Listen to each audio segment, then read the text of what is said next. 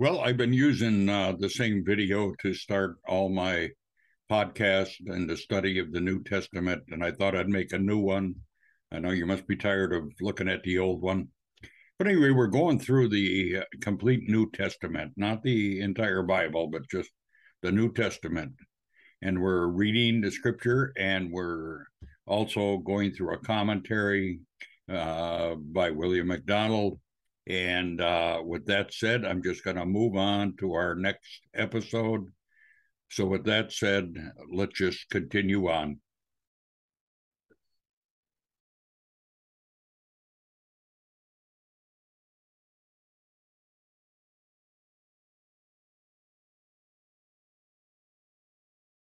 Chapter 8 We want you to know, brothers, about the grace of God that has been given among the churches of Macedonia for in a severe test of affliction, their abundance of joy and their extreme poverty have overflowed in a wealth of generosity on their part. For they gave according to their means, as I can testify, and beyond their means, of their own accord, begging us earnestly for the favor of taking part in the relief of the saints. And this not as we expected, but they gave themselves first to the Lord, and then by the will of God to us. Accordingly, we urged Titus that as he had started, so he should complete among you this act of grace. But as you excel in everything, in faith, in speech, in knowledge, in all earnestness, and in our love for you, see that you excel in this act of grace also. I say this not as a command, but to prove by the earnestness of others that your love also is genuine. For you know the grace of our Lord Jesus Christ, that though he was rich, yet for your sake he became poor, so that you by his poverty might become rich. And in this matter I give my judgment. This benefits you, who a year ago started not only to do this work, but also to desire to do it. So now finish doing it as well, so that your readiness in desiring it may be matched by your completing it out of what you have. For if the readiness is there, it is acceptable according to what a person has, not according to what he does not have. For I do not mean that others should be eased and you burdened, but that, as a matter of fairness, your abundance at the present time should supply their need, so that their abundance may supply your need, that there may be fairness. As it is written, Whoever gathered much had nothing left over, and whoever gathered little had no lack. But thanks be to God, who put into the heart of Titus the same earnest care I have for you. For he not only accepted our appeal, but being himself very earnest, he is going to you of his own accord. With him we are sending the brother who is famous among all the churches for his preaching of the gospel. And not only that, but he has been appointed by the churches to travel with us as we carry out this act of grace that is being ministered by us, for the glory of the Lord himself and to show our goodwill. We take this course so that no one should blame us about this generous gift that is being administered by us. For we aim at what is honorable, not only in the Lord's sight, but also in the sight of man. And with them we are sending our brother, whom we have often tested and found earnest in many matters, but who is now more earnest than ever because of his great confidence in you. As for Titus, he is my partner and fellow worker for your benefit. And as for our brothers, they are messengers of the churches, the glory of Christ. So give proof before the churches of your love and of our boasting about you to these men.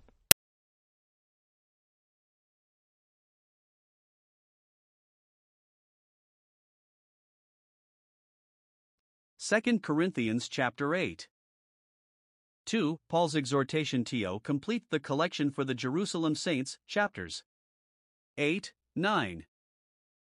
Odd good examples of generous giving, 8 verses 1 to 9.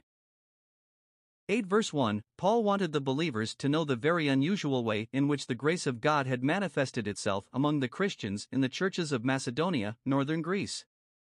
Philippi and Thessalonica were two of the cities where churches had been planted.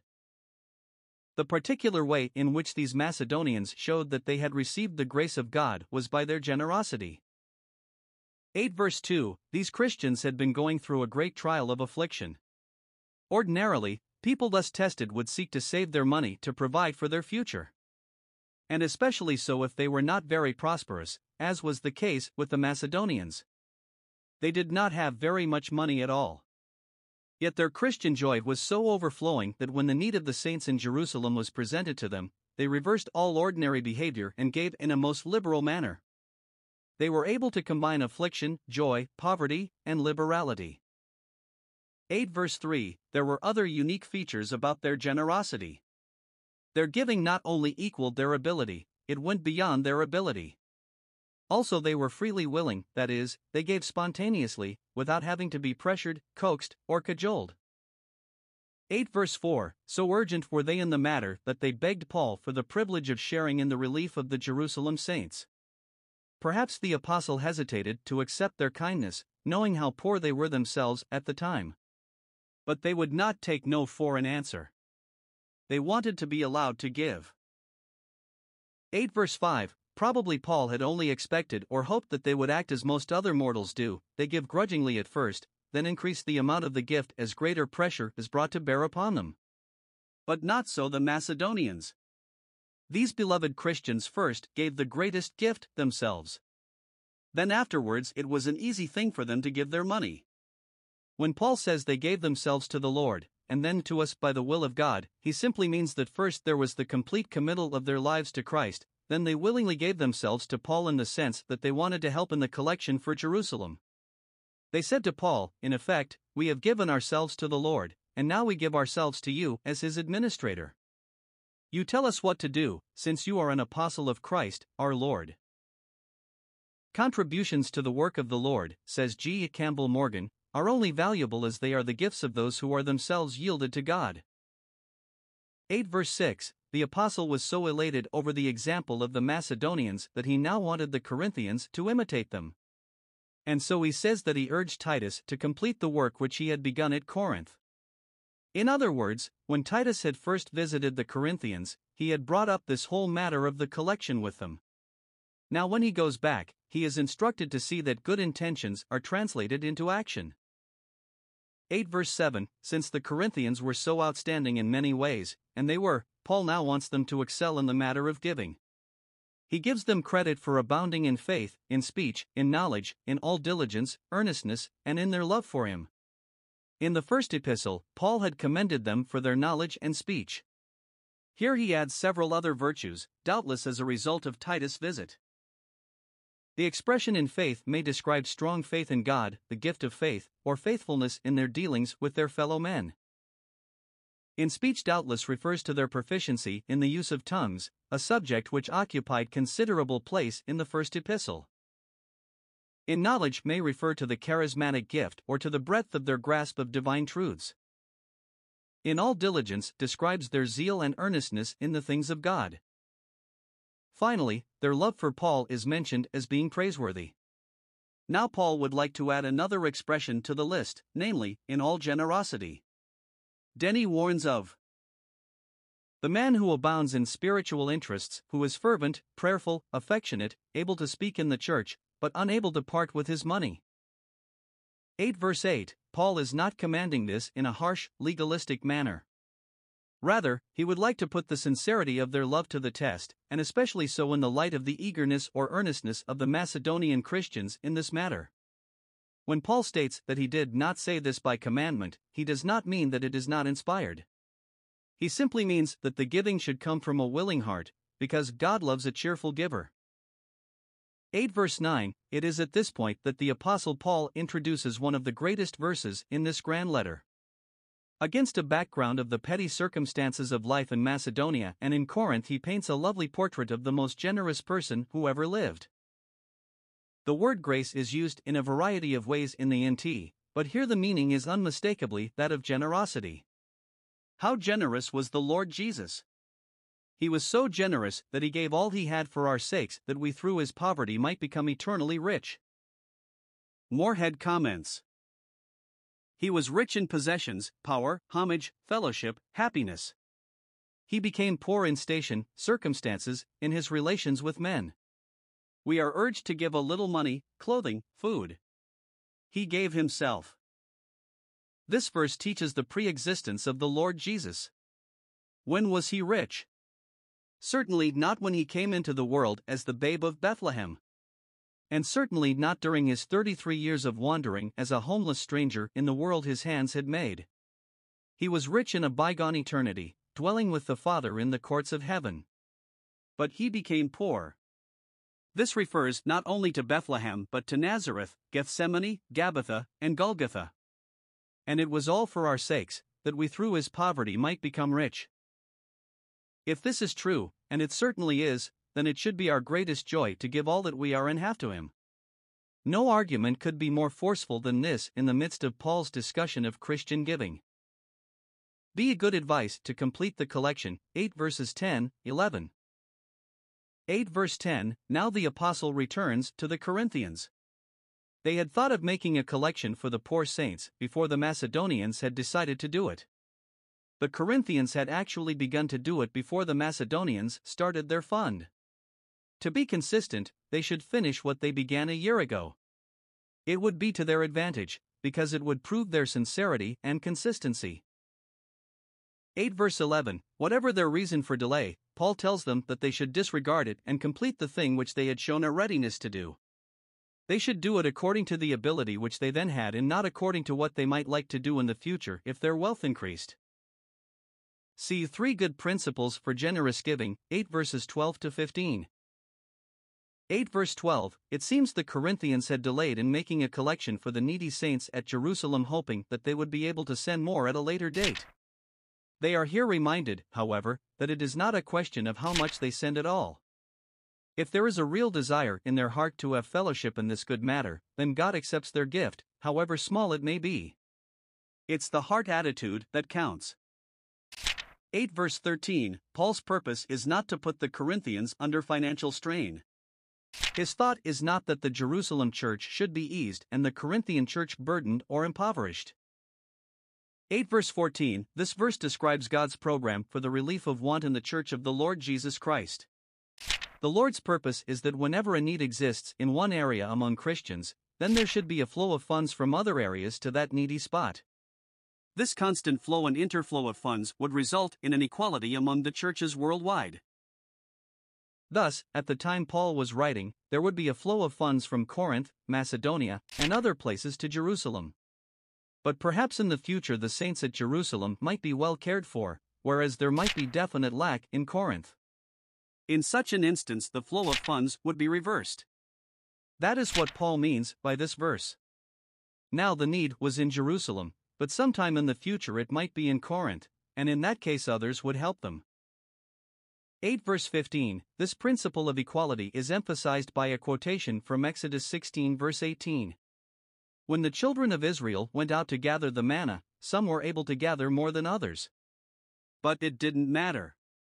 When the manna was distributed, each man received the same amount one omer, or about five pints. So he who gathered much had nothing left over, and he who gathered little had no lack. If anyone tried to hoard manna, it bred worms. The equalization didn't happen by miracle or magic. It happened because those who had too much shared with those who didn't have enough. Hodge observes The lesson, taught in Exodus and by Paul, is that, among the people of God, the superabundance of one should be employed in relieving the necessities of others, and that any attempt to countervail this law will result in shame and loss. Property is like manna, it will not bear hoarding. Along the same lines is this selection from an unknown source. God intends each man to have a share of the good things of life. Some gather more, however, and some less. Those who have more should share with those who have less. God permits the unequal distribution of property, not so that the rich shall selfishly enjoy it, but share it with the poor. D. Three good brethren to prepare the collection, 8 verses 16 to 24. 8 verse 16 In these next two verses, Titus is commended for the excellent attitude he has taken in the matter. First, God is thanked for putting the same earnest care for the Corinthians into the heart of Titus. Paul had found a kindred spirit in his fellow worker. The same burden which the apostle had for the Corinthians, he found to be shared by Titus. 8 verse 17 Paul had exhorted Titus to go to Corinth with this letter, but the exhortation was not necessary. He wanted to go of his own accord. the clause he went to you probably means he is going to you. It illustrates the epistolary aorist tense, which views the action not at the time when Paul wrote the letter but when the Corinthians read it. Titus was unquestionably the one who carried this letter to Corinth. He didn't leave for Corinth until Paul finished the letter. 8 verse 18, verses 18 through 22 describe two other Christian brethren who would accompany Titus on his mission. The first one is described in verses 18 through 21, and the second in verse 22. Both are unnamed. This section of Scripture is valuable in showing the precautions which the Apostle Paul took in handling funds lest there be any basis for accusing him of mishandling the money. The first brother referred to was one who was worthy of praise because of his work in the gospel. There is a great difference of opinion as to who is meant. Some say Luke, others Silas, some Trophimus. But perhaps by trying to guess we miss the whole spirit of the passage. Is it not intentional that he is unnamed? True discipleship often involves obscurity. This was so with the little maid who was used so greatly in the life of Naaman, the leper. It was also true with the little boy who put his lunch at the disposal of the Lord Jesus. 8 verse 19 This unnamed brother was also chosen by the churches to make the journey necessitated by this gift. In other words, he was appointed to be one of the messengers to carry this freely given contribution. The apostle looked upon himself and the others as servants or administrators of this gracious work. They did it for the glory of the Lord Himself. And they wanted it to demonstrate their willingness and eagerness to serve the poor saints in Jerusalem. 8 verse 20 The apostle was too wise a man to handle this money alone, or to commit it to any one other man. He insisted on its being handled by a group of two or three or more. That is what he means here in verse 20. To avoid any possibility of misrepresentation or scandal, he ensured that the handling of this lavish gift might be done in such a way that no evil speaking could result. 8 verse 21 Providing honorable things means making sure that things are done honestly. Paul was anxious that his actions should not only be honest in the sight of the Lord, but that they should also be above reproach in the sight of men. Morgan notes, it is the business of the Christian community to do its business in such a way that men of the world will have no cause to suspect anything contrary to righteousness in its affairs. This verse, incidentally, is nearly the same as Proverbs 3 verses 3 and 4 in the Septuagint. 8 verse 22 Here we have another unknown brother whom Paul had appointed to help in this important matter. He had often proved diligent in many matters, and now he showed special diligence with regard to this particular errand, because of the great confidence he had in the Corinthians. At this point, the NKJV says, because of the great confidence which we have in you. The words we have are supplied, italics, and many prefer that he has be understood instead. Then Paul would be commending him not only for his past faithfulness, but because of his keen interest on this particular occasion by reason of his confidence in the Corinthians. 8 verse 23 Therefore, Paul says that if anyone inquires about these three men, the Corinthians could tell them that Titus is Paul's partner and fellow worker for the Corinthians, and that these other two brethren are messengers of the churches and the glory of Christ. The expression the glory of Christ is certainly an exalted description of these men. It is because they are deputies of the churches that they are so called. They make the work of the Lord shine before the eyes of men they are a credit to the Lord and reflect His glory. 8 verse 24 In view of all this, the Corinthians should give them a good reception and should justify Paul's boasting about them by entrusting to them the generous gift for the saints at Jerusalem. This would be proof to the surrounding churches of their Christian love. Phillips translates the verse So do let them, and all the churches, see how genuine is your love, and justify all the nice things we have said about you.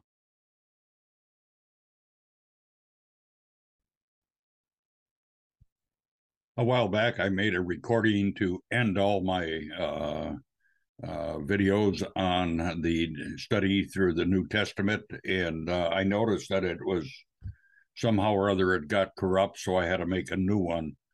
So just a reminder that uh, let me just grab it here. My Bible. I always tell you at the end of my my videos that God is in this Bible and you can find him. And all you have to do is pick it up and read it. So, with that said, I'm going to end my podcast and have a great day. Until next time, Lord bless. Bye now.